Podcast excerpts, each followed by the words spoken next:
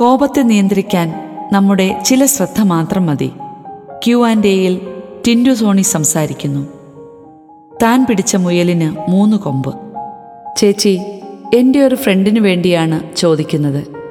എന്തെങ്കിലും ഒന്ന് വിചാരിച്ചാൽ പിന്നെ അവൾ യാതൊരു കാരണവശാലും അതിൽ നിന്ന് പിന്മാറുന്ന പ്രശ്നമില്ല.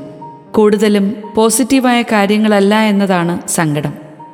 വാശിയും മസിലുപിടുത്തവും മറ്റുള്ളവരുടെ മുമ്പിൽ നമ്മെ മോശക്കാരിയാക്കുമെന്നൊക്കെ പലതവണ പറഞ്ഞു കൊടുത്തിട്ടുണ്ട്.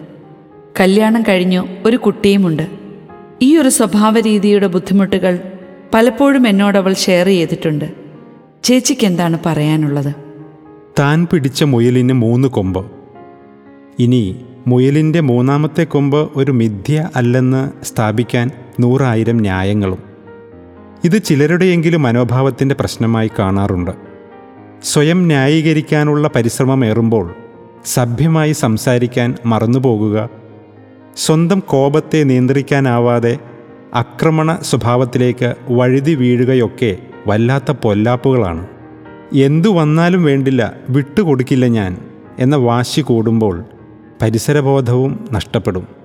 താങ്കളുടെ സുഹൃത്ത് ഇത്തരം ഒരവസ്ഥയിലൂടെയോ ഇതിന്റെ സമാനമായ അവസ്ഥയിലൂടെയോ കടന്നു പോകുന്ന ആളാണെന്നാണ് മനസ്സിലാക്കാൻ കഴിയുന്നത്.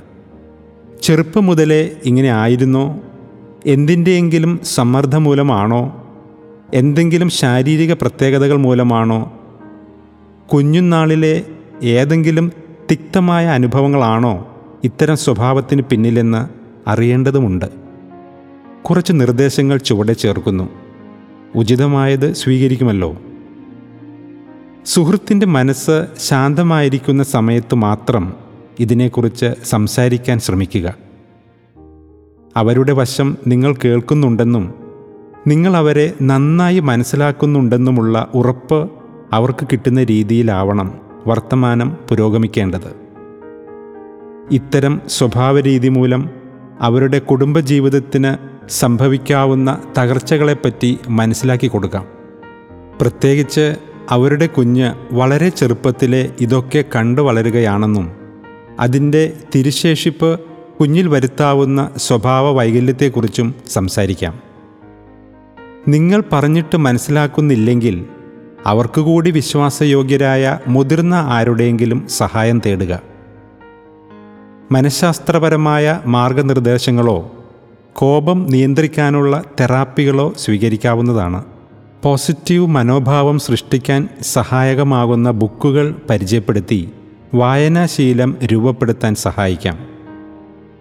ഉചിതമായ സമയം തിരഞ്ഞെടുത്ത് മറ്റുള്ളവരുടെ ഭാഗത്തു നിന്ന് ചിന്തിക്കാനും ചിന്തിപ്പിക്കാനും പരിശീലിപ്പിക്കാം. നല്ല ഹോബികളോ വ്യായാമ മുറകളോ തുടങ്ങാനും തുടരാനും സഹായിക്കാം.